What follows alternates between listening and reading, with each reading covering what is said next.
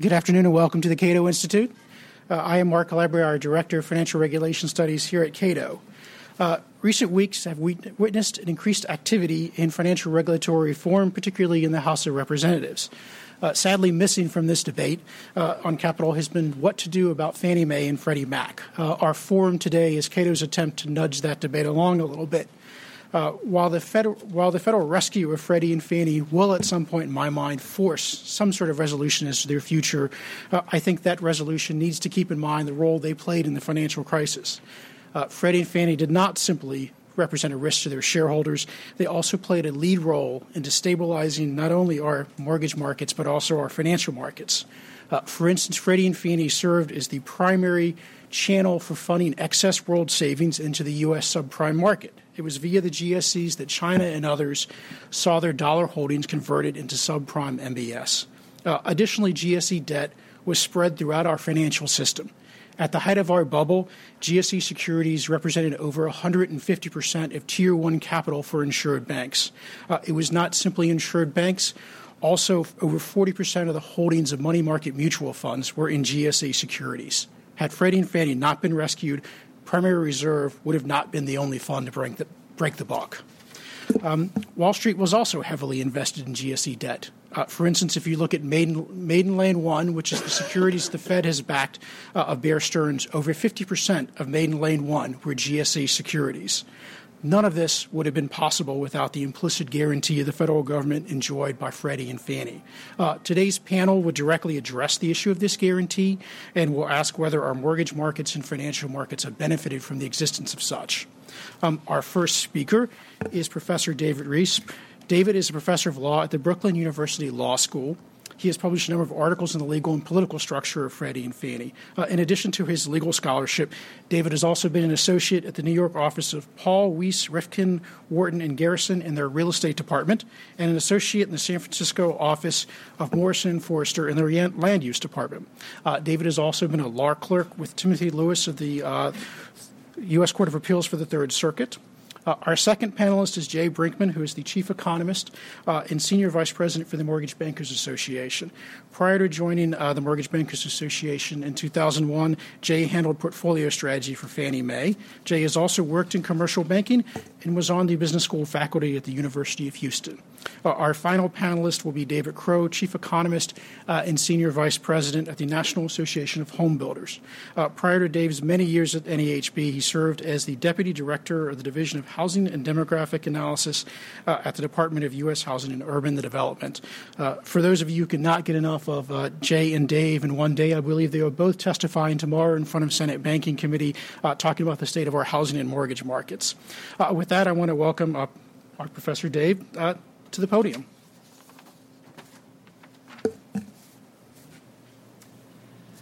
Thank you very much. I'm just going to close the laptop. Is that okay?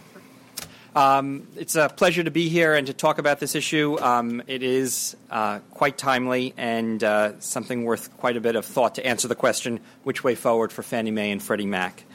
Uh, to answer this question, I want to do three things. First, provide some historical context. I know not everyone in the audience is uh, as interested in it as the people on the podium.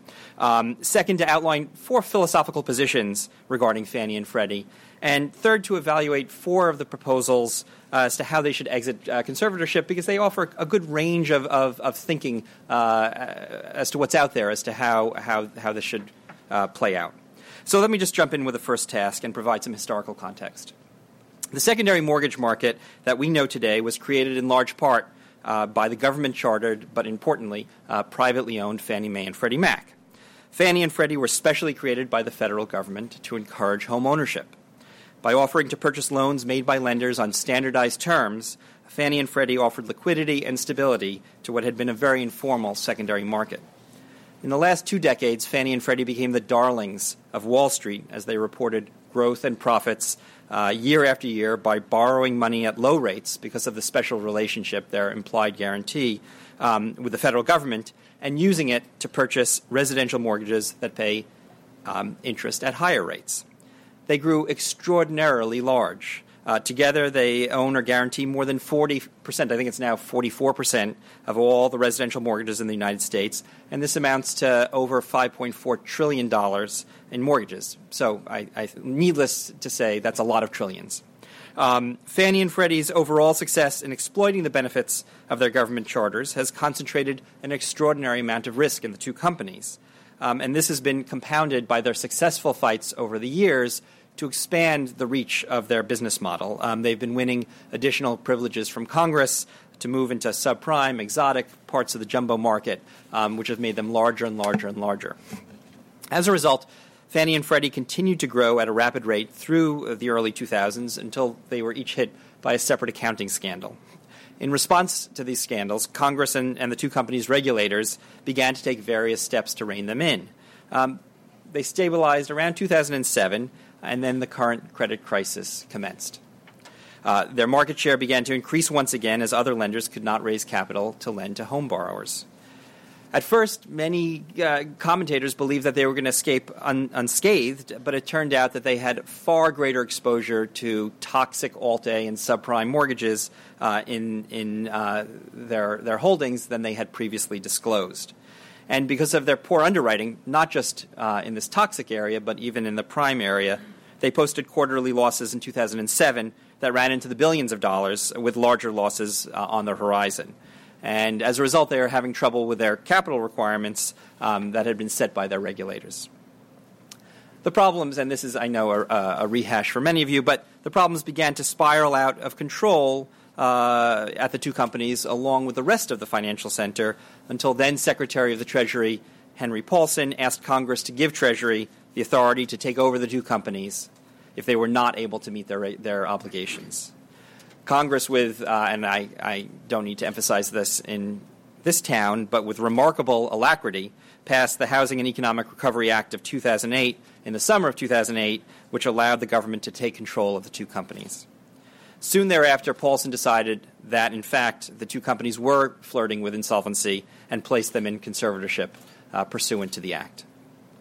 While the American taxpayer will likely be required to fund a bailout of the two companies that will be measured in up to the hundreds of billions of dollars, the current state of affairs, and you could tell I'm a half glass full kind of person, the current state of affairs gives us an opportunity to rethink the role that these two companies uh, should play, and, and more importantly, more broadly, the way that the conforming market should be structured going forward. So let's move on to the second subject uh, four broad positions regarding the appropriate role of Fannie and Freddie in the housing market.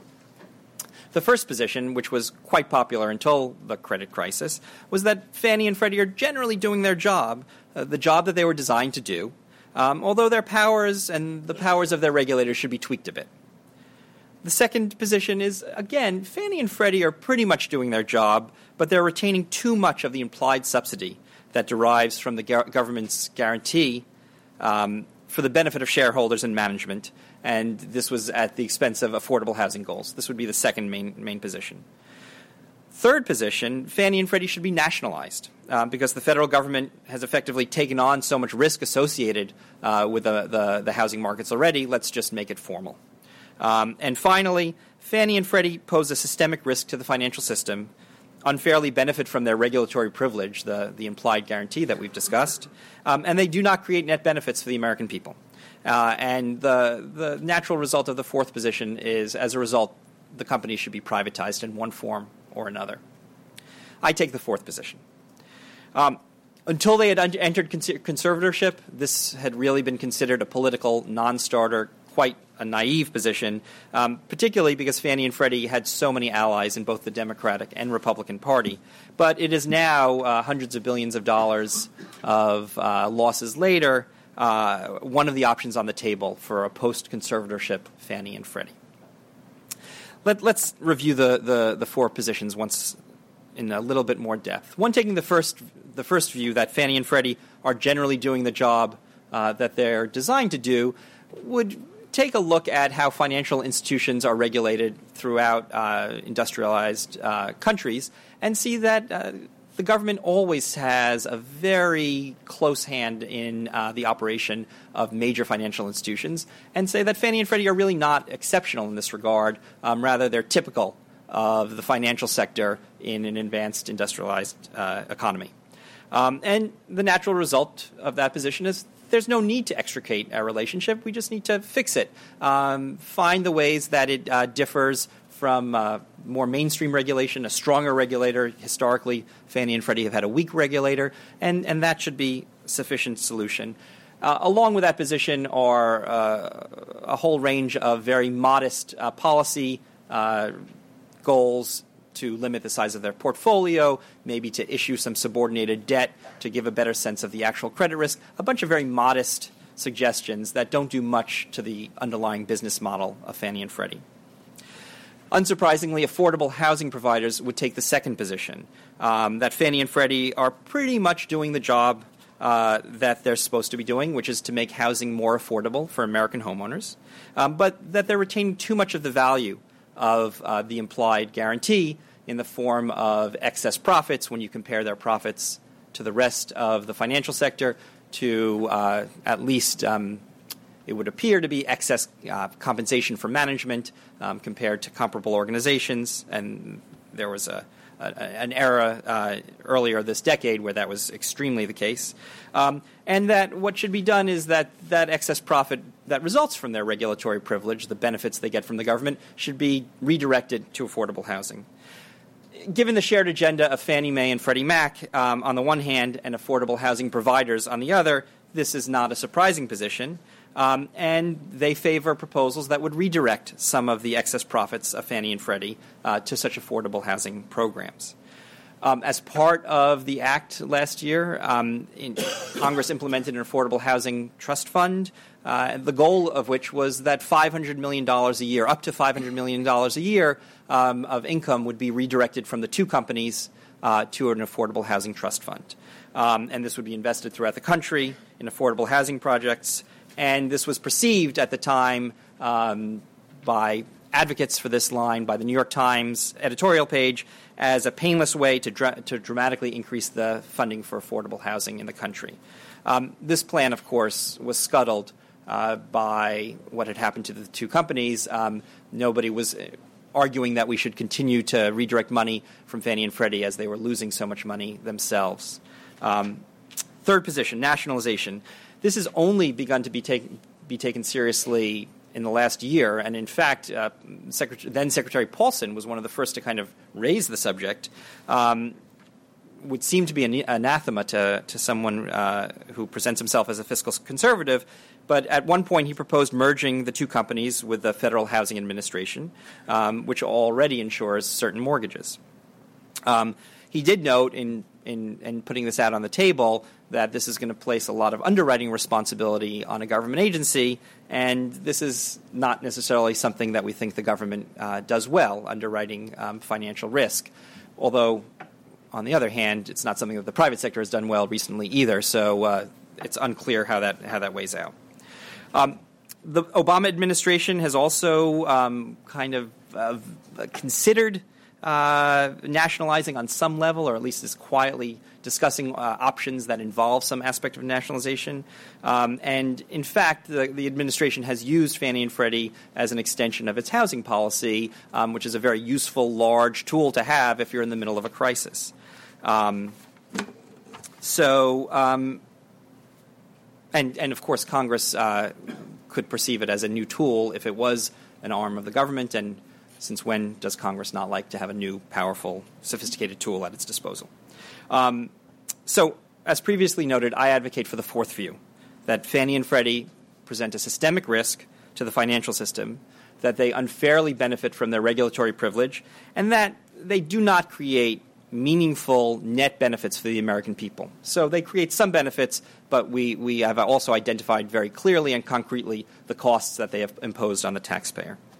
Um, you can look at them from a, a, little bit of a theoretical perspective, as I, as I do in, in an article that um, had caught Mark's eye. Um, look at them as, as creatures of regulation and, and, evaluate whether they are effective at maintaining competition, um, at efficiently allocating society's goods and resources, at promoting innovation, at preventing inappropriate wealth transfers, at preserving consumer choice, and at preventing an overly concentrated economy And my analysis, which I will not go into the details today, uh, argues that pretty much on every criteria um, they come up short and they do not achieve legitimate public policy goals. They've, they've outgrown their origins uh, in a way that is, uh, has a net negative effect.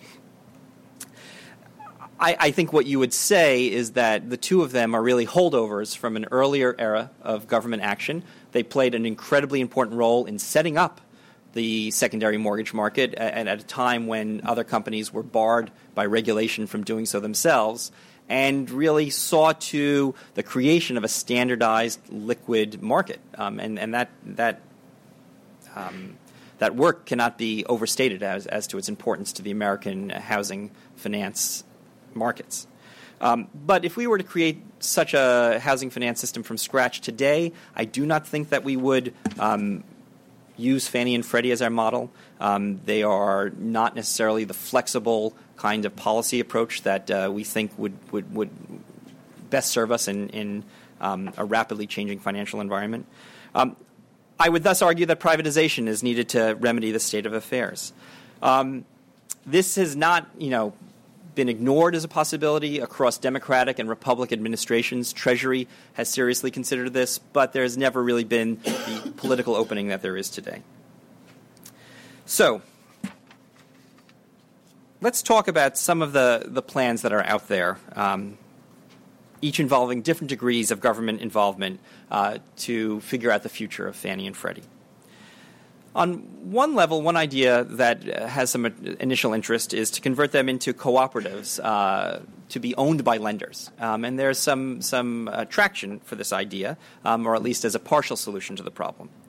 The second is to break the companies up into a number of smaller companies or, or charter a number of similar competitors, effectively allowing them to remain uh, privileged in their regulatory um, status as GSEs, but to have a more competitive market so that they would mimic um, a more competitive market like the banking sector.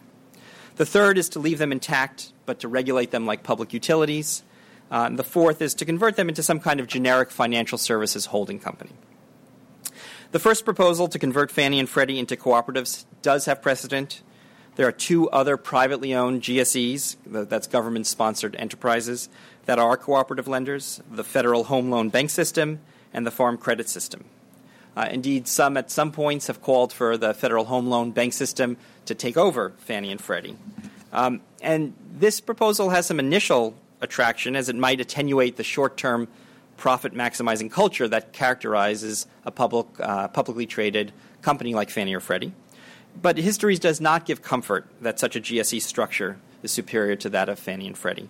Um, indeed, Congress had to bail out the farm credit system in the 80s, um, and there are rumblings that the Federal Home Loan Bank system um, has its own set of problems. So it's, it's unclear that there's any magic pill there.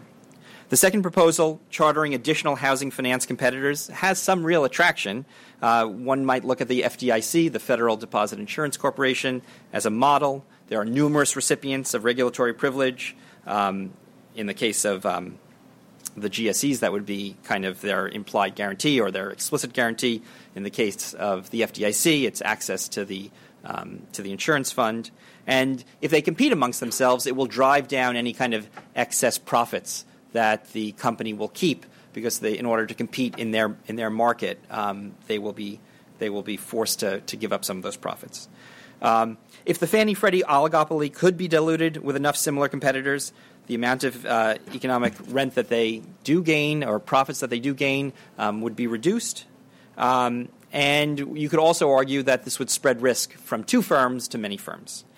Um, this second benefit of GSE competition is less compelling uh, now that we have experienced a bubble where so many financial services companies have effectively acted in a herd like manner. Um, and so, if you have a kind of a monoline business, like um, we only deal in residential mortgages, um, there's a very good likelihood that if you have a bunch of companies, they're going to have very similar models um, and they're going to take very similar risks. And, and maybe at the margins, some will be more conservative and some less conservative, but effectively, you're going to see a similar business model. And when you have an extraordinary crisis like we face today, I think you're going to see that they would all sink um, or swim simultaneously. Um, and as with uh, the first proposal, the American taxpayer is still left with the contingent liability. of the government's guarantee of their obligations. So that, that proposal has, has its limitations. The third proposal to regulate uh, them like utilities, also you know of academic interest, but also at points of political interest.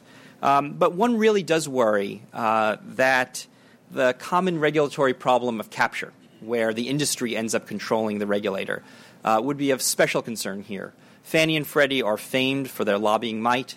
Um, combined, uh, they are one of the biggest lobbyists um, in terms of expenditures uh, in D.C. And the, the, the web of connections they have through government, through the private sector, through the affordable housing industry is unparalleled. Um, so, so capture always a concern uh, with regulation is of, of greatest concern with companies like Fannie and Freddie. The fourth proposal is to convert them into some kind of generic financial services holding company along the in- lines of an institution like a JP Morgan um, or a Bank of America, just some large financial services institution that competes uh, as, as such. It has the attraction of simplicity. Um, and there's also precedent for this approach. Sallie Mae, which was originally a government sponsored enterprise that dealt with student loans, um, has been successfully converted into a private company. Um, and it also sends a message that the American housing finance market has kind of grown up. Um, if there is a, a, major crisis, no financial services company, uh, company can, can survive it without government intervention in all likelihood, um, but that this sector of the financial services industry is ready to act like the rest of the financial services uh, industry and compete on private terms. Now, let's talk a little bit about uh, the costs of such a proposal. First, to the extent that Fannie and Freddie play a role in stabilizing the residential mortgage markets, other federal in- instrumentalities would need to replace them. So, during a panic, you would need the Treasury or the Federal Reserve Board to be able to step in um, and perhaps purchase mortgage backed securities that met certain underwriting criteria. Um, second problem with the proposal of privatization is that studies indicate that spreads for Fannie and Freddie securities would widen once they lost their implied guarantee from somewhere between 22 to 60 basis points, um, which is uh, 0.2 to 0.6 of a percentage point from comparable treasuries if the two companies were privatized. This will, of course, impact homeowners who will pay slightly higher interest rates for their conforming mortgages. And let's be clear, we're talking about slightly higher in, measured in the tens of dollars a month. Um, but to the extent that Congress felt that this was an unacceptable burden on homeowners, um, they would need to do something, uh, some additional tax credit or tax deduction in the tax code, um, or something to reduce that burden if they felt that it was uh, not something that they wanted to pass on directly to homeowners or at least immediately. Um, third, uh, if the federal government wanted to increase funding for affordable housing, as um, contemplated in, in the act passed last year, it would need to do, do so through direct expenditures or, again, changes to the tax code. And then finally, um, because Fannie and Freddie have had such extraordinary market dominance, and because they are, all, are also creatures um, that had to answer to the public to some extent, they have uh, imposed incredibly pro consumer terms onto the mortgage market, um, not just on the part that they control, but really uh, onto broad swaths of the subprime market and the jumbo market as well. Um, and uh, I will argue that that is something that we cannot give up, that the government would need to ensure that um, legitimate consumer protection uh, regulation was in place to replace Fannie and Freddie if they no longer were acting according to a public mission, but were acting merely as private actors. They also impose a variety of best practices on other players in their industry, and this is something that we'd also have to pay attention to and ensure that they're maintained um, to protect the, the, the, the, best workings of that industry. But notwithstanding these limitations, and, and these are serious things that need to be addressed, um, I believe that the full privatization proposal has the most going for it. It avoids the problem of the government's guarantee that remains with the other three proposals, and it leaves to the private sector what it's supposed to do best evaluate risk. And, and I know we should chuckle a little bit right now when we say that, but, but we, we, I believe we, have, we share a faith that in the long term that's the case. And it leaves to the government what it is supposed to do best protect against systemic risk, protect consumers, and provide affordable housing uh, to those who could not otherwise afford it. And we, we, will hear some additional proposals from the other panelists, and I don't want to steal their thunder by preemptively responding to theirs. Um, but I, I, will say, and I will emphasize, that um, I believe in, in, in today's political uh, culture, um, if we do not focus heavily on consumer protection, and if we do not focus heavily on uh, promoting a vigorous affordable housing policy, there's no real chance for GSE reform. Um, the the popularity of um, affordable housing across a broad swath of the American polity is, is unclear is is is, is uh, uh, unmatched, I believe, and I think that if that is not built into uh, the change in regime with, with Fannie and Freddie, um, then then these concerns that I've spent most of my time talking about won't be addressed either.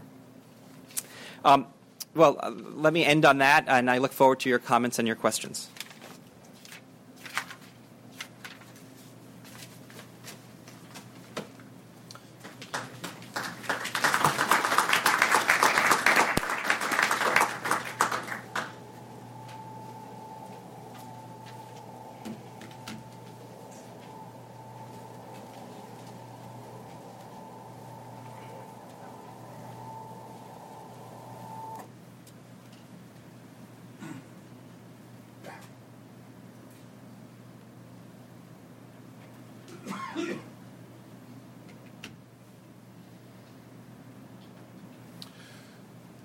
Thank you. Um, I just have to say, uh, when Mark first called me up about this, he said, uh, Jay would like you to uh, discuss your proposal, would, would like to have you for lunch.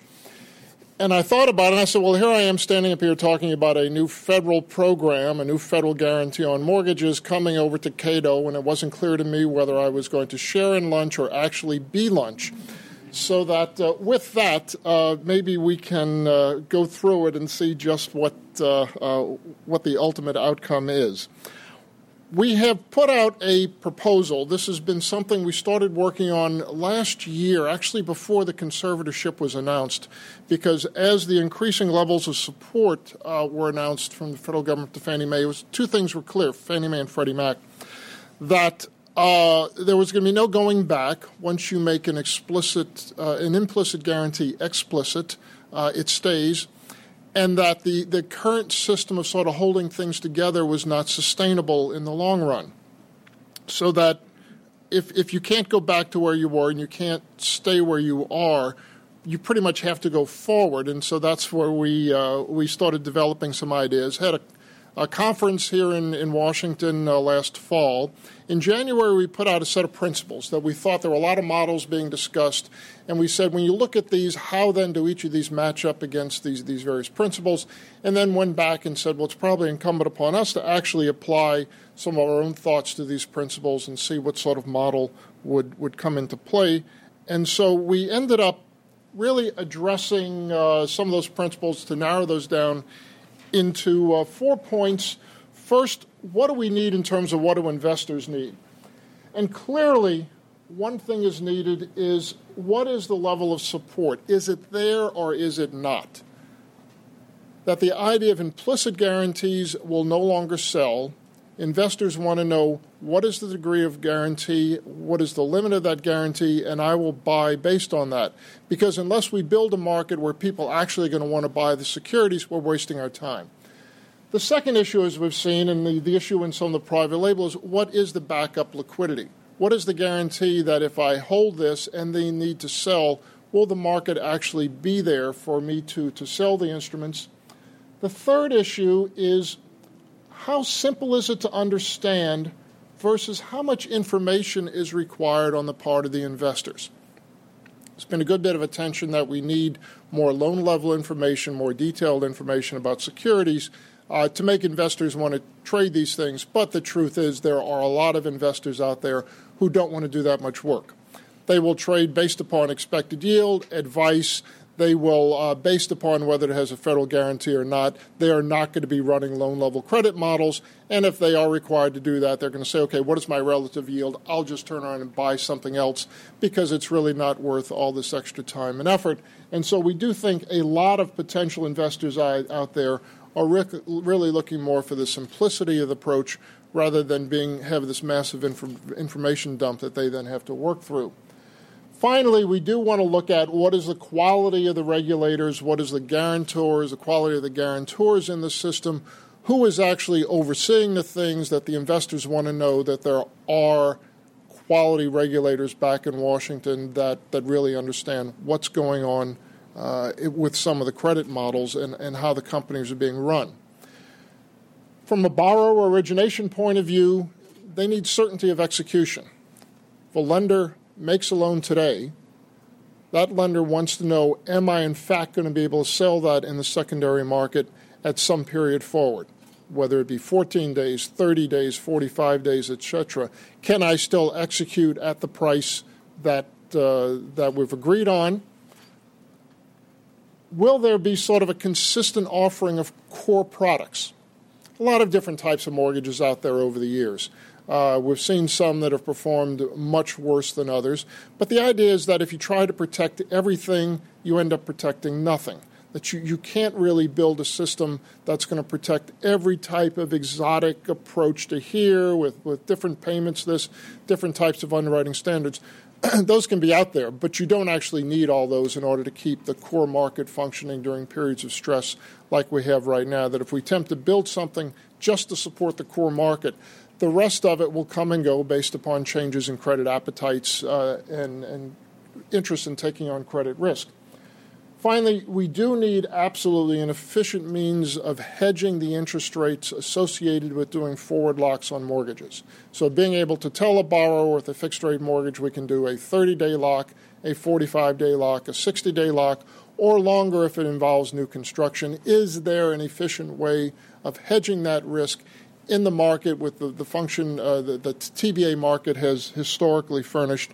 And that is important as well. So, after going through all that, we ended up with a model that, that looks like this, and if you bear with me, I'll, I'll walk through what we're talking about here.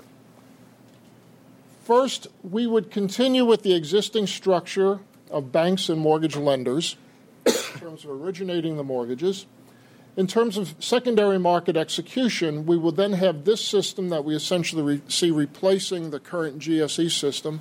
But in addition to that, we would continue to have the FHA VA, Rural Housing Service, etc., those loans would continue as, as is. So we're not talking about addressing Ginnie Mae here. Uh, to the extent a private label market would develop, strictly private interest in taking on risk uh, with other mortgages, this then doesn't address the, the types of issues that you would have with, with a private label market that's separate. Now, there are other things here that perhaps covered bonds, portfolio, whole loan sales portfolios, that sort of thing. Uh, this then doesn't address. So, given that a large portion of the market could potentially still continue to exist outside of this system, what we're talking about here is for core loans still to be somewhat determined. Think of this as a great big white canvas in which we're sort of outlined in pencil or, or chalk kind of what we think the picture would look like. But it's going to take a tremendous amount of detail to fill in different things. And the first detail is what exactly is a core loan could say those loans, and we say this in the report that accompanies this, is those loans traditionally purchased by the GSEs, fixed rate, some form of simplified adjustable rate mortgage. But a key ingredient is the types of risk, the types of loans that would go through this would be spelled out. You couldn't suddenly have an expansive mode on a part of one of these companies that says, I would really like to suddenly take a flyer on pay option arms and start buying that in order to make market share. That's not covered in this. That would have to be outside of this structure. To replace the GSEs, we have established or proposed establishing a group of credit guarantor entities, mortgage credit guarantor entities, which we have dubbed the McGees. Uh, we have not, in fact, yet had the letter from the lawyers at McDonald's, but uh, it has been predicted that that's only a matter of time. Uh, what would these McGees do? First, they would be privately capitalized, so we would have the benefit of private equity behind these structures. It would be private pricing, private credit judgments. But the ownership structure is sort of open to how that private capital comes into it. Whether it's strictly stock held, there's an opening here for doing a co op type structure. There is a way perhaps for being a wholly owned subsidiary monoline, standalone, separately capitalized subsidiary of, of an existing financial institution. We don't specify it that way, but that these would be chartered by a new federal regulator We would do away with the concept of congressional charters and all the problems uh, that are, uh, are attendant with any kind of congressionally imposed charter. That they would be subject to competition, and the regulator, just like with bank charters right now, could decide what's the proper number based on pricing, competition, alternative models, and that the uh, uh, part of the competition that w- one thing is that we would expect there'd be a sufficient number of them so that no one of these would be too big to fail. That there would be sufficient capacity in the industry that if you did in fact have to take one of these down for various problems, the rest then could pick up some of that capacity. These entities then would be expected to maintain uh, risk based capital levels, capital levels that are higher than what's been uh, traditional with the GSEs. They would be limited in the type of loans that they would guarantee. And also, they would not then hold a portfolio other than a portfolio that's needed for de minimis purposes like pooling or for buying back loans that, uh, uh that then would go bad. The government's role in this would be a new guarantor or a new entity that would fulfill the role of oversight, evaluating the credit risk, because there would only be credit risk in these entities. The interest rate risk we want to shove out completely to the investing community, that they would take the interest rate risk on these long term instruments. Only the credit risk would be resident here. They would decide the chartering, the numbers, the adequacy of the capital, and in exchange for that, they would provide a security level guarantee, a wrap around the securities put together these McGs to get the ultimate trading in the secondary market. But in exchange for this wrap, what we would say is okay, we're making the support explicit. But because, in order to get that, there then is an explicit payment to the regulator, to the federal government, in exchange for this guarantee. That uh, payment would be to cover the operating costs, to cover the insurance cost, and to actually pay into a risk based fund, not unlike the FDIC fund for banks. To say, we'll pay into this over time, it is there so that when a loan goes bad, it first goes against the mortgage credit guarantor entity. And one of the ways we think these entities will compete is based upon the risk sharing arrangements that you can have arrangements that they would have a shared risk back with the originators. They can work with MI companies. Perhaps an MI company would actually like to become one of these McGs. But there are various ways then of sharing this risk. But when the loan goes bad, it would hit this mechanism and say, does it go 100% against my capital or some percentage against my capital based on whatever risk sharing arrangement I have in place for handling that? if the losses were so great that the McG would actually fail, then the risk based insurance fund would kick in to cover those losses. And only if the private equity then is exhausted, only if the risk based insurance fund is exhausted, would then the federal government come back in then to guarantee just what is outstanding on the MBS for that particular entity. There would be no support for either the equity or the debt of these institutions. So not only would they not then have be allowed to build large portfolios, they wouldn't have the economic incentive anyway because you would not have the implicit guarantee that would carry over to the rest of the equity structure or that would permit them to take that guarantee into other lines of businesses expanding behind the core loans that they're allowed to be in.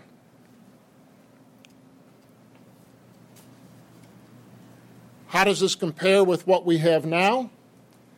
Uh, liquidity would be promoted with this explicit government guarantee. We would not be relying on implicit, which carries with it certain costs. Is it going to be there? Is it not going to be there? And people end up buying based on their expectation of what the government would, would do or not do in any situation. It would, the mission of the entities would be explicitly limited to providing liquidity. They could not then branch out into other areas as sort of a charter expansion, utilization of implied guarantee to, to expand, uh, expand in other markets. We would still maintain sort of private entities to assess, price, mitigate risk associated with the risks. We would limit them only to core mortgage products. Subject to the approval both of the, the regulator, the GG, depending upon whether or not the government guarantor is also the regulatory body on this, and that there would only be de minimis portfolios held here, and that the government guarantees would only cover that, uh, that uh, risk associated with just the MBS. Capital requirements would be overseen by a regulator it would not be clouded by interest rate risk. You would not have the situation like you had historically with the with the GSEs of taking on a certain amount of interest rate risk in the portfolios, then that also at the same time put at risk the value of the credit guarantee on the MBS, or vice versa, that the credit risk then would uh, uh, cloud some of the structures put into place then to offset the uh, the credit risk. An important item is this idea of having the charters granted by the regulator.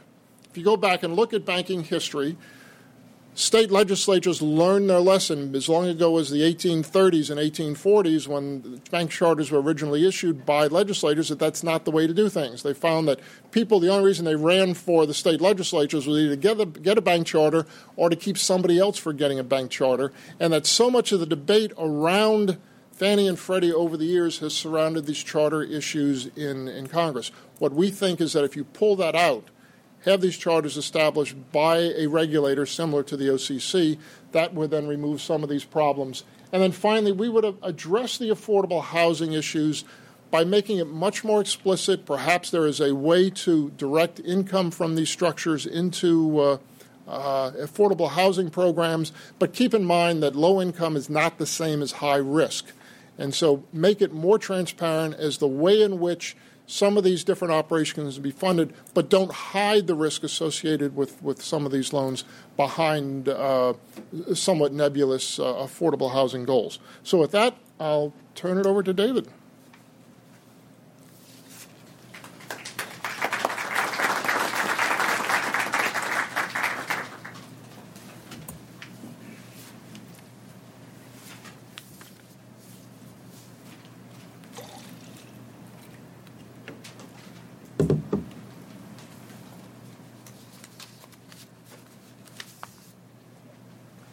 Okay.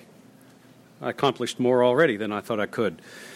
Uh, thank you. Uh, it's good to be here.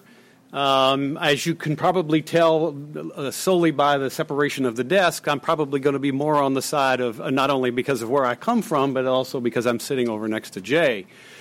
Um, the home builders are a user of this system, uh, whatever it is. Uh, and so we're somewhere in between on uh, where we fall. We don't have as explicit or as well worked out a proposal as the mortgage bankers do. On the other hand, um, you know, I d- I don't think the GSEs are the evil empire. Uh, I think that, you know, many years ago we seemed to want to blame everything on El Nino, and now we seem to have decided that Fannie and Freddie are the root of all evil. They've caused this entire housing collapse. Uh, if they hadn't been around and all their uh, terrible uh, behaviors, we wouldn't be where we are. I, I hope no one really believes that here. Uh, not to say that there weren't mistakes made.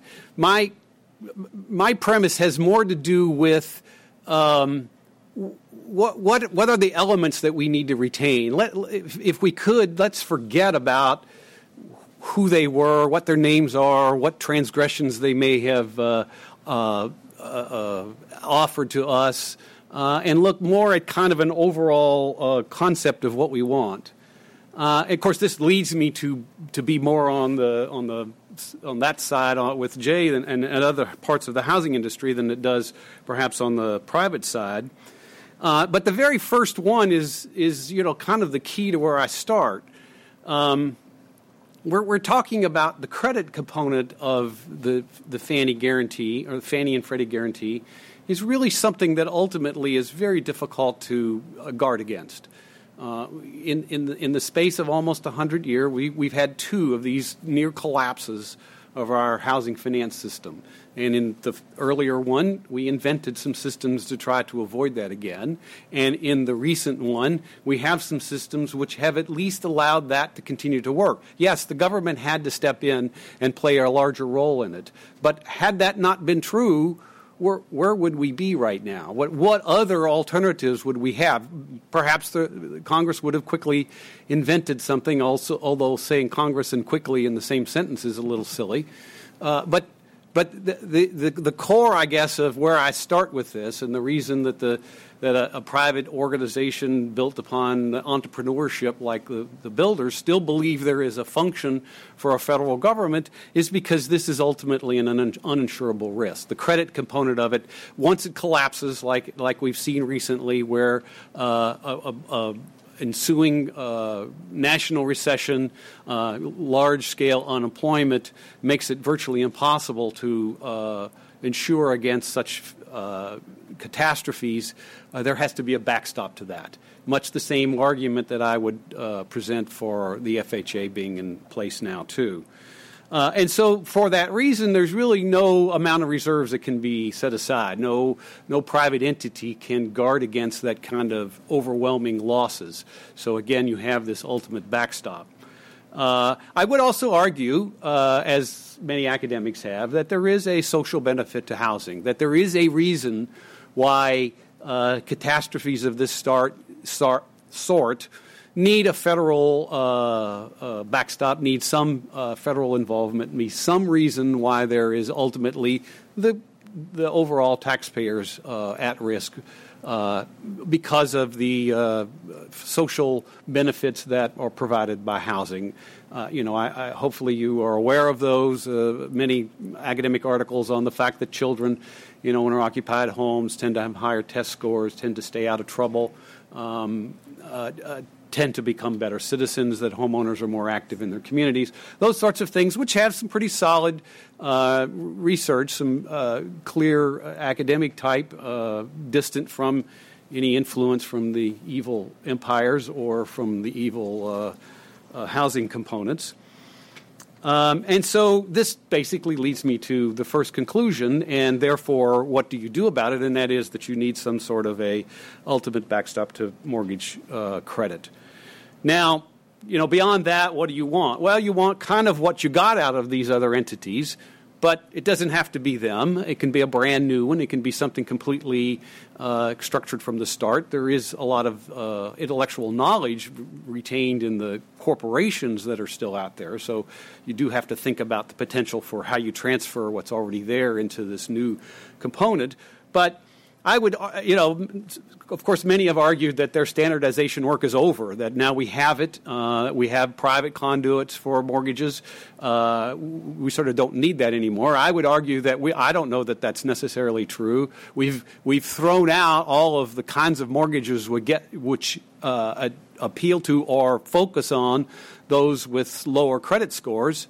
Um, and obviously there's a point at which the, the, uh, lending to uh, some individuals is unwise, but there may still be uh, concepts out there which have not been fully developed, which need this con- uh, this concentrated marketplace with some sponsorship to be able to continue to create the kinds of uh, mortgage instruments that we might need in the future that might allow those who uh, who might not measure up to the standardized package today, but could become uh, homeowners. Um, clearly, they have to provide. The, you know, one of the the, uh, the, clear signals that the marketplace has provided is the stability and the liquidity uh, that it's always available. And there's no better uh, example of that than than right now. That this mortgage market is working only because we do have these entities behind the uh, mortgages. And then finally, it does lower mortgage rates. And uh, it's a it's a legitimate argument to say why what what is the uh, purpose of lowering mortgage rates uh, if if otherwise you could just do that by a straight out subsidy to those that you feel deserve it. Um, I guess I would argue that's that's a nice idea. Uh, that's an academically uh, uh, reasonable thing to discuss, but is it really a practical alternative?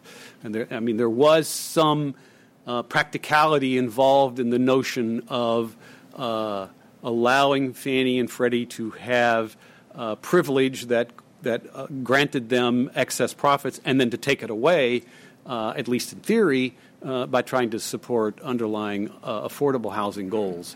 I'm not necessarily arguing for that. It's just that that becomes perhaps the second best, but only uh, means of actually achieving real subsidy as opposed to uh, asking Congress to do it explicitly.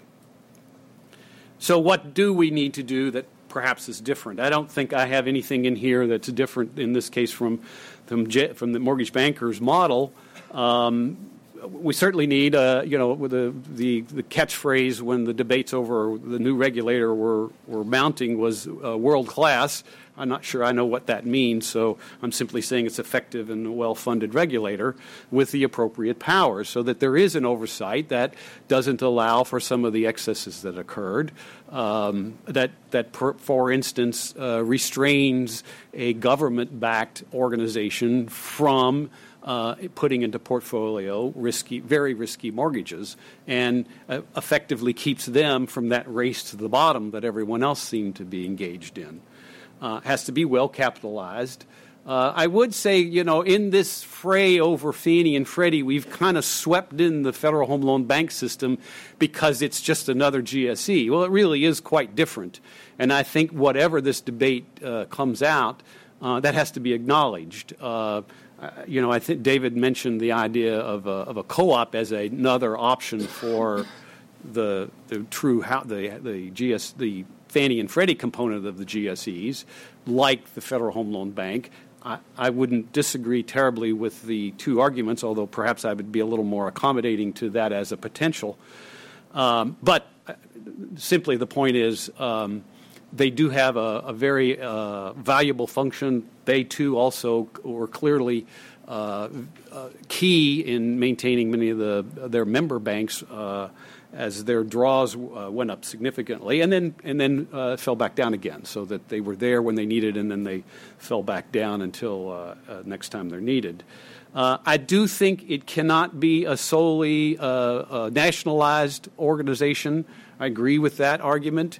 Um, for all the good work that FHA does, it is, it is bound by an enormous amount of bureaucracy and red tape uh, that doesn't allow it to answer to the market needs, uh, doesn't allow it to respond as quickly. And so I would not want to see, uh, you know, another secondary mortgage market uh, uh, constrained by the same sorts of things that a full nationalization would uh, come up with. Uh, defined boundaries, uh, yes, it has to be limited to what it does. It has to be limited to uh, a certain set of mortgages. Uh, I, I, perhaps is not quite as restrictive as the mortgage bankers might be on that case, but I do understand that you're not you're not creating an entity, particularly with a federal uh, backing of some sort, that has the carte blanche to do any kind of business. Uh, but I do believe that this uh, federal backing is necessary. And I just leave you, as the last speaker, I sort of have the uh, ability to either be very long if everyone else has been short, or very short if everyone else has been long. I think everyone else has been right accommodating. I'd much prefer to have a discussion and dialogue, so I'm not going to have any more of a presentation, except to say, you know, this is sort of the visual. Visual. If an economist gets up here and doesn't have a graph or two, they probably would be banned from the profession. So it's simply, uh, you know, uh, a statement that the um, if the jumbo market is a representation of what it would be like if we didn't have uh, government involved GSEs. Uh, you know, we got up to almost 200 basis point spread between that market and the conforming market. We're much da- we're down much below that for a variety of reasons.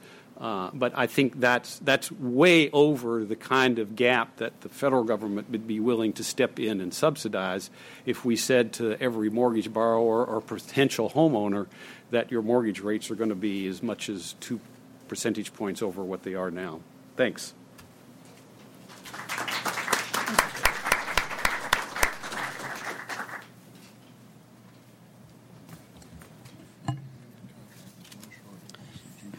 I'm going to take the uh, moderator's prerogative and ask the first question myself. Underlying a lot of the uh, discussion and emphasis on having a GSE is allowing homeownership to be more broadly spread and be more affordable to more households. So, the question I want to pose uh, is a very basic one to our panelist, which is uh, Is it possible to have too much homeownership? Uh, when would we get to a point where we know we've oversubsidized homeownership? Uh, and I will let David start with that. Uh, you know, this is a question I think that uh, people on the left and the right have been thinking about a lot for the last year or so in particular. Um, and, and it's something that I'm struggling with myself a lot. What is the societally optimal level of home ownership, and, and what does it look like? Um, so, as, as, David had indicated, there is a fair amount of academic research about home ownership, um, but a lot of that research um, finds correlations between home ownership and, and otherwise societally benefit, beneficial behavior like good citizenship or good outcomes for children. But there is surprisingly little um, that demonstrates causality. Um, so, so relying upon you know, kind of uh, the basis of our empirical knowledge right now to make the argument that we should just keep pushing home ownership no matter what doesn't, I believe, have empirical basis at this point which isn't to say we shouldn't have a homeownership policy, and which isn't to say that we might all acknowledge um, on, a, on a more gut level that homeownership is something that we want to make available to people, um, and, and, and, and it is part of the American dream, how we define ourselves. We could go back as far as Thomas Jefferson and say that the yeoman farmer was the original homeowner, and um, uh, Abraham Lincoln's uh, uh, um, Act of 1862, the Homestead Act, the Homestead Act was a continuation. And then in the 20th century, you had presidents Hoover and Roosevelt and uh, Johnson and Clinton and Bush too. Uh, and Obama, all saying that this is central to our idea of being an American, is the opportunity to own a home. Um, so I would just say, though, let's not say more is always better. Let's think a little carefully about our, our assumptions. What's the right amount? Um, if people put 0% down, um, do they really own a home, or do they just own, as someone said, a, an option on future upside potential on the home? Um, is, is, is, is paying a, a portion of, of the price of the home integral into becoming a homeowner? And I think we need to start to think about those questions both academically, but just as much as a, ma- a matter of policy. Um, what does it mean to own a home? And once you have it, um, what does that do to you? Let, us start thinking about those questions. Jay? yeah, uh, the MBA represents uh, both single family lenders and multifamily lenders. So I usually answer that question by saying our philosophy is we think people should live somewhere. Uh, that, that being said, I, I, think we've spent much more time looking at the concept of sustainable ownership. That uh, if you look at really what drove some of the problems uh, these days, that uh, it was low payment mortgages where those payments were not sustainable at the level. How then did that sort of artificially and temporarily inflate demand? And as that demand then naturally shrank because it wasn't sustainable, how much supply then was stranded in the market, impacting prices and that going forward? So I think really what we need to examine going forward is exactly this point is really what's sustainable and, and making the, uh, the systems available for people that want to make that choice. But I have to say, I know a whole lot of uh, very good renters and very good owners of apartment buildings. So. Okay, so the same disclosure: builders build apartment buildings and they build uh, owner-occupied homes, so they care about houses as well. Certainly, the majority of them build owner-occupied homes. Uh, I guess I would say two things. One uh, home equity is spread broader across the population than any other kind of equity. Uh, more people have home equity as their savings portfolio than have stock equity. So, so it is even in this time. It, it is a source for uh, retirement. It's a source for borrowing equity to start businesses. Uh, it becomes essentially the middle class means of uh, rising above their their beginnings, perhaps. Uh, I would also argue that even though the academics have not necessarily been able to explain causality between uh, social benefit and home ownership, uh, they've done everything they can to root out any other reason.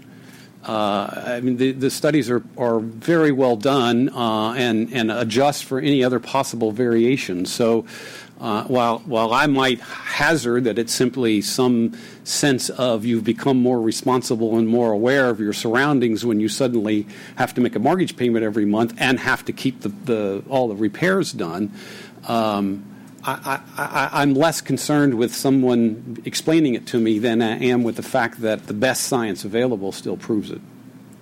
Well, thank you. I want to open it up to uh, questions of the audience. Uh, Bert? Um, Bert Ely, banking consultant, longtime critic of uh, Fannie and Freddie. Um, it seems to me that there's a very basic question that has been ignored here, and that is what represents uh, the most efficient and systemically safe way to uh, fund American owner occupied housing. Uh, there's a seems to be an underlying premise that we should have a secondary mortgage market, and yet I don't think that uh, uh, that premise has been necessarily proven. Uh, there there are other options. One of which is that lenders that make mortgages uh, keep the mortgages on their balance sheet and then fund them through debt they raise rather than selling to the secondary mortgage uh, market and funding them with covered bonds, which of course have been around in Europe for a couple of, uh, of centuries. So I'd like to pose this as a, as a question. What is your pre- on what what do you base your any sense that the secondary mortgage market is necessarily the most efficient way to uh, uh fund housing? What are the other options out there? Um, that might be more efficient. And in that regard, if I could just challenge something that Mr. Crowe said, that housing, that mortgage credit risk is an un, privately uninsurable uh, a, a risk or a risk that uh, can't be handled by the private sector. That to me is a very, very dubious assumption that separately uh, should be challenged by someone. David, do you want to respond to that? And then maybe Jay, you want to talk a little bit about the options? Uh, and David, anything you want to add after that? Um, well, I simply offer the two historical events in which no private entity could survive uh, the Depression and the most recent Great Recession. I'm not saying you can't calculate what the risks are for an individual mortgage and set aside the or charge the appropriate premium for mortgage insurance or set aside the appropriate uh, capital for losses. But what I'm saying is you cannot set aside enough to guard against uh, a national recession of this sort where you have 10 or 20 percent of the homes defaulting. yeah, the question on uh, securitization is uh, what is is the need for that? I would say that given the the current structure of 30-year fixed rate mortgages that we have in this country, makes it very difficult for banks then to hold that on portfolio and handle the interest rate mismatch uh, associated with that. That the, some of the, of course, the original problems with thrifts going back in the 80s with the deregulation of interest rates was that rates went up and they were inadequately hedged for, uh, uh, even if the hedging instruments existed, for then the, the losses that they took with what was held on portfolio. Now, there are certainly alternatives in terms of covered bonds. These uh, use up capital how much capital then is required in the system for, for the banks to hold that, as well as then what sort of cross risks, what other risks are taking place in the bank that are not really associated with the with the consumer mortgage. If you look at the banks that are failing today, most of those losses are associated with construction and development loans, other types of uh, uh, investment in uh, commercial real estate projects that uh, uh, either did not come about the way that, that people expected, certainly in this environment, then do you put at risk the uh, the debt that was sold just to cover the 30 year mortgage? Other countries, of course, have other mortgage structures that are very common. Uh, I think if you look at the Canadian system of five year balloons, uh, I guess the question is whether or not the entire Canadian system of mortgages would be considered exotic products under the current terminology in Washington. But there are other systems there that perhaps would lend themselves to, uh, to, to bank portfolios. But I think we've got real problems to the extent we continue to rely on 30 year fixed rate mortgages that we have to look to. Uh, portfolio investors, people would invest 100% their own equity and not that, want the cross risk associated with bank holding.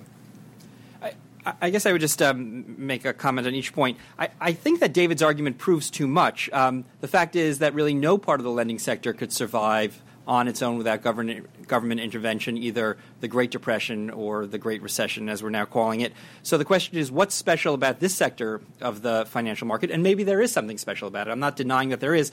Um, and then why do we treat it separately? Um, because the government intervened to really uh, bolster many parts of the of the lending sector. So so I, I, think we need to push to be more careful as to. Um, I, I, think our discussion about home ownership is so emotional for everybody on a very deep level that, that we don't precisely say what's special about this sector and what special interventions do we need to make for the sector. So I'm not really um, giving a, a, good answer to it, but just saying we need more precision in, in what we're asking. Um, and then, as to the question about the secondary mortgage market, I think we have to again be more precise about our terms. The secondary mortgage market is the market for selling mortgages from the original maker of the mortgage to some other party. That market couldn't exist before the 1970s because of, of regulation of banks. Now it can exist. It will exist in some form. And so the question is what secondary mortgage market are we going to have that is both efficient um, in terms of reducing transaction costs to reduce the cost of credit for everybody, and which one does not have horrible incentives that encourage people to make lousy mortgages, lemons, um, and then push them off on the unsuspecting parties um, who, who start going around uh, like sharks around a piece of meat um, during during a bubble. Um, so we're going to have one. It might have covered bonds features. It might re- be a return to securitization in its traditional form. But I think let's let's ask the question precisely: um, How will parties buy and sell mortgages going forward? They're going to do it somehow. Ed. Uh, Ed Pinto. Jay, I've got a question for you. Um, there's a principle called the Heisenberg uncertainty principle that I don't know if you're familiar with, that it's impossible in physics to know the speed and location of any object of an object simultaneously because the mere fact that you try to measure it changes one or the other. And I would argue, and going back to your chart, that the risk-based capital, and we've seen this happen through uh, the Basel uh, rules, um, the mere attempt to set a risk level and apply a capital requirement for it the Heisenberg uncertainty principle comes into play. It's impossible to do one without affecting the other. And Fannie Mae and Freddie Mac are the absolute example of that. When they were set as a 20% bucket, uh, they became the preferred investment, which then allowed them to take on all this risk. Uh, how does that uh, impact the proposal? Um, I, I, haven't actually written yet the Heisenberg subchapter of the proposal, but uh, I'll, I'll, I'll, add that. It, no, in answer to your point, I think is if you look at what then happened with, with Fannie and Freddie, of going uh, two issues. One, beyond sort of the core mortgage product. If you look at Fannie's losses in particular, how much of those are concentrated in the pay option arms, uh, the interest only loans, some of the stated income, things that we would not see covered here, that is sort of, we would segregated out into the types of mortgages that are traditionally considered safer. The other aspect of it, though, is if you look at sort of this regulator on top, who then is looking at these companies and saying, you know, the, it, think of this, perhaps if those products came back and they started seeing uh, massive overdevelopment, that uh, for whatever reason suddenly North Dakota was the place to live in this country, and speculation and prices in North Dakota going way up, but then you needed a pay option arm or, or something else that potentially would present systemic risks to the conventional 30 or 15 portfolio that these companies would hold, would actually then have the ability to say, we don't think you ought to be in the North Dakota market just because there's this other risk building in that we see. And similar to the systemic risk council idea that's been kicked around to, uh, to help regulators, and we would certainly see that as a role to look just beyond borrower level or, or, loan level risk characteristics is how this th- thing develops, but actually providing a more macro view of risk that perhaps would put a tighter box around it that would say, here's the world in which you can operate. We think we can est- uh, judge that and, and set the capital requirements and let the other types of risky products just exist out there uh, without benefit of 20% uh, risk ratios or any of that. So. I want to follow up on that a little bit. Um, I think Ed's point about uh, the Basel capital standards for banks encouraging banks to hold significant GSE debt was an issue.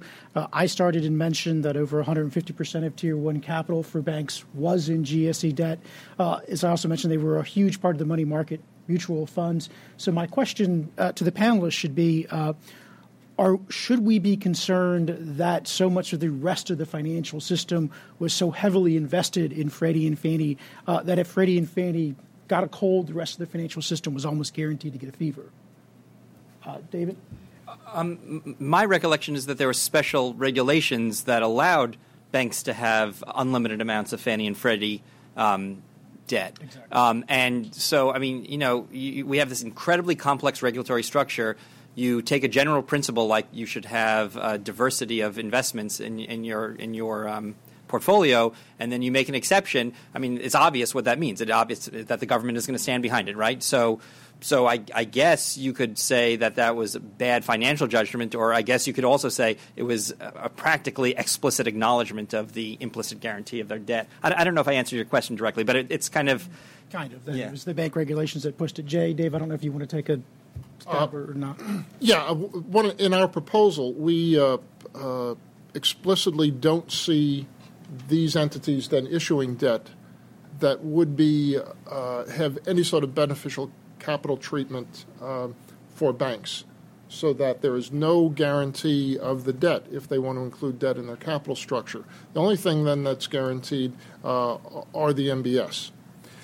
Now, then the question is, how much risk then do you build up? Well, it's if you you look at the range of, of housing risks out there right now, and, and other types of risk. When you look at who's actually been buying Ginnie Mae securities, say over the last year, just a massive bank appetite, much more so than in the past.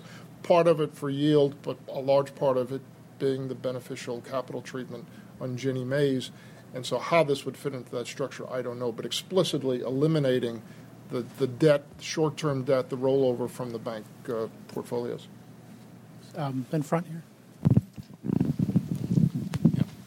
Peter Whitney at Duke University. Recently, there have been a, a, number of articles, including one today, front page uh, uh, Washington Times, saying that uh, that FHA is in, insuring a lot of very subprime, uh, very similar type uh, mortgages to the subprime and Alt-A that we saw with Fannie and Freddie, and uh, and claims that we're exposing taxpayers to the same kind of soaring default rates and losses that broke uh, brought Fannie and Freddie down. Now FHA is smaller than the humongous uh, Fannie and Freddie, but could you comment on the danger and risk of this uh, FHA expansion, David, and, and maybe the others as well? Thank you.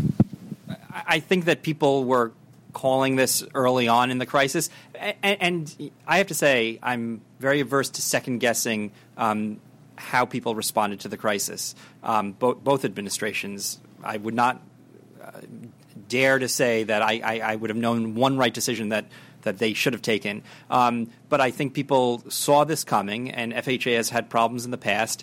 And I, I believe that Barney Frank has acknowledged that some uh, level of loss is an acceptable loss um, uh, drawing comparisons to the Homeowners Loan Corporation. That being said, I, I, believe that they were also making bad loans before the crisis came came in. And I guess it just brings me back to the question. The fundamental question is: What are we trying to accomplish with our home home finance um, policy? Um, we want to accomplish sustainable home ownership, and uh, products that are unsustainable, whether they're generated by the government or by the private sector, are not in society's interest. Um, well, I, the only response I would make is that there, it's extraordinary times, um, and I, there are subsections of the federal uh, guarantees that seem to be working. I think the VA loans, which allow for 100% financing, are uh, have not shown as dire a forecast as have the FHA loans. So I'm not opposed to the possibility that they're still doing something wrong. But I think the the primary uh, difficulty right now is that, that we can't see an end to uh, house price declines, or at least no uh, beginning of house price increases, and that makes those uh, forward-looking uh, forecasts look pretty grim. Yeah. Um, we have uh, looked, have been looking and following closely what um, FHA's uh, credit box looks like. And I think there are two factors. One is, as I understand, uh, it's still credit scores are not a, a key component of, of, what's done there. I think they collect it, but it's not, not in the model. Uh, that being said, I don't know what value is of some of that. The joke is that because credit scores perform differently in different part, times of the economy, that uh, 700 FICO is the new 600 is sort of the joke going around the, the, the industry. Uh, but on top of that, we, we do have lenders who have put their own credit overlays on top of the existing FHA model just because they are, they are not comfortable with some of the risk out there. And we've expressed our feelings to uh, Dave Stevens and, and others that we think that's a major issue that FHA needs to address in order to protect this viability of the system. I think we've got time for one or two uh, additional questions. So, lady over here.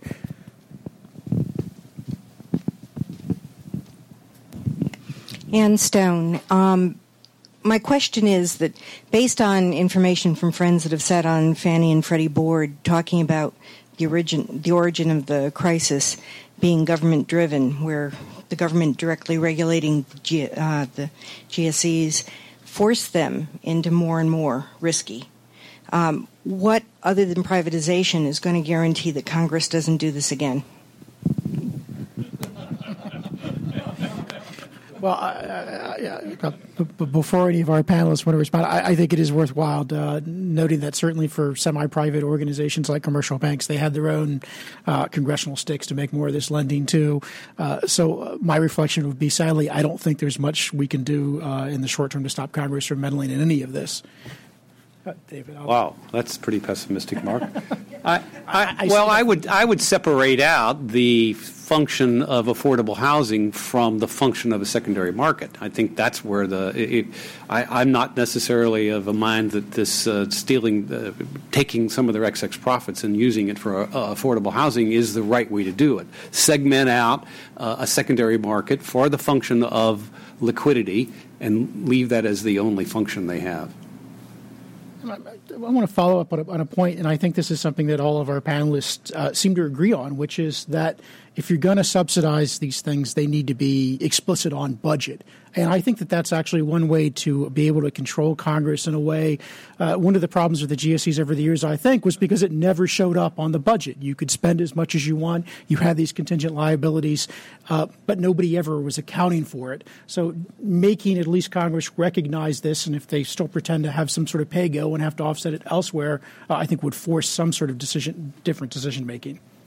You know, I would just add again. I think it's really worth us to to, to push down on this question and, and, really figure out what the question is and then think about the policy response. So you hear a narrative on the left and on the right that's very consistent with your narrative. On the left, uh, a book just came out by Alyssa Katz, who was a, who's a very progressive journalist uh, based out of New York called Our Lot How Real Estate Came to Own Us. And she tells a narrative of how government policies have driven home ownership kind of amok in a way that, that doesn't help. She's, she's worried about low income people. It doesn't help them. Um, and then you have Peter Wallison on, on the right saying that the cause, and others, uh, the cause of the crisis has really been um, affordable housing mandates uh, imposed upon, upon uh, the home, home finance industry.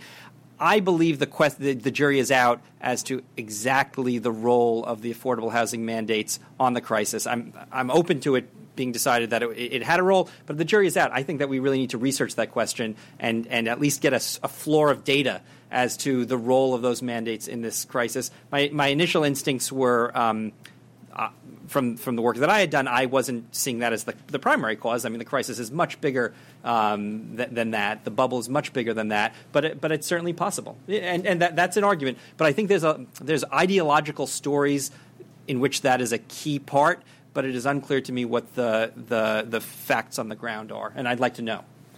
Yeah, um, my personal opinion is they didn't cause the explosion, but probably increased the size of the blast zone uh, in terms of where it was uh, took place. So that uh, if you look at our model, we look at the regulator as as being containing risk. Certainly, political pressures could be applied where instead they would be encouraging these uh, credit guarantor entities to take on more risk and it, that ultimately comes down to the political process of who gets elected president into the Congress. So. I, I think we have uh, time for one last question, so I'm going to ask the gentleman just in the front and the back. So, Al Milliken, Media. Uh, if unemployment increases and continues among the American public, uh, how could this affect the future of uh, Freddie Mac and uh, Fannie Mae? I'll, I'll, give my short answer to that, and if any of the panelists want to correct that, uh, we, are certainly seeing that in terms of uh, foreclosures and delinquencies, unemployment is is the number one driver of that. Uh, and if that continues to get worse, then certainly credit losses and Freddie, Fannie, FHA, and anybody else uh, who's heavily invested in mortgages is going to get worse. Uh, so, in terms of any of these organizations suffering greater losses, I think there's probably no more important, maybe with the exception of house prices, the direction of unemployment. I couldn't agree with you more, Mark. I'm going to remember that. Thank you. yeah, uh, if, if you look at the latest uh, delinquency numbers that we put out, prime fixed rate mortgages are now the largest component, a type of loan driving the uh, uh, uh of loans in, going into foreclosure. And that then is right in the traditional market that Fannie and Freddie have served. So they're seeing those go up. So it's going to put continued pressure on the two companies. Well, I, want to thank all of our panelists, and I want to thank you as the audience and uh, invite you upstairs for lunch in the Winter Garden. Thank you.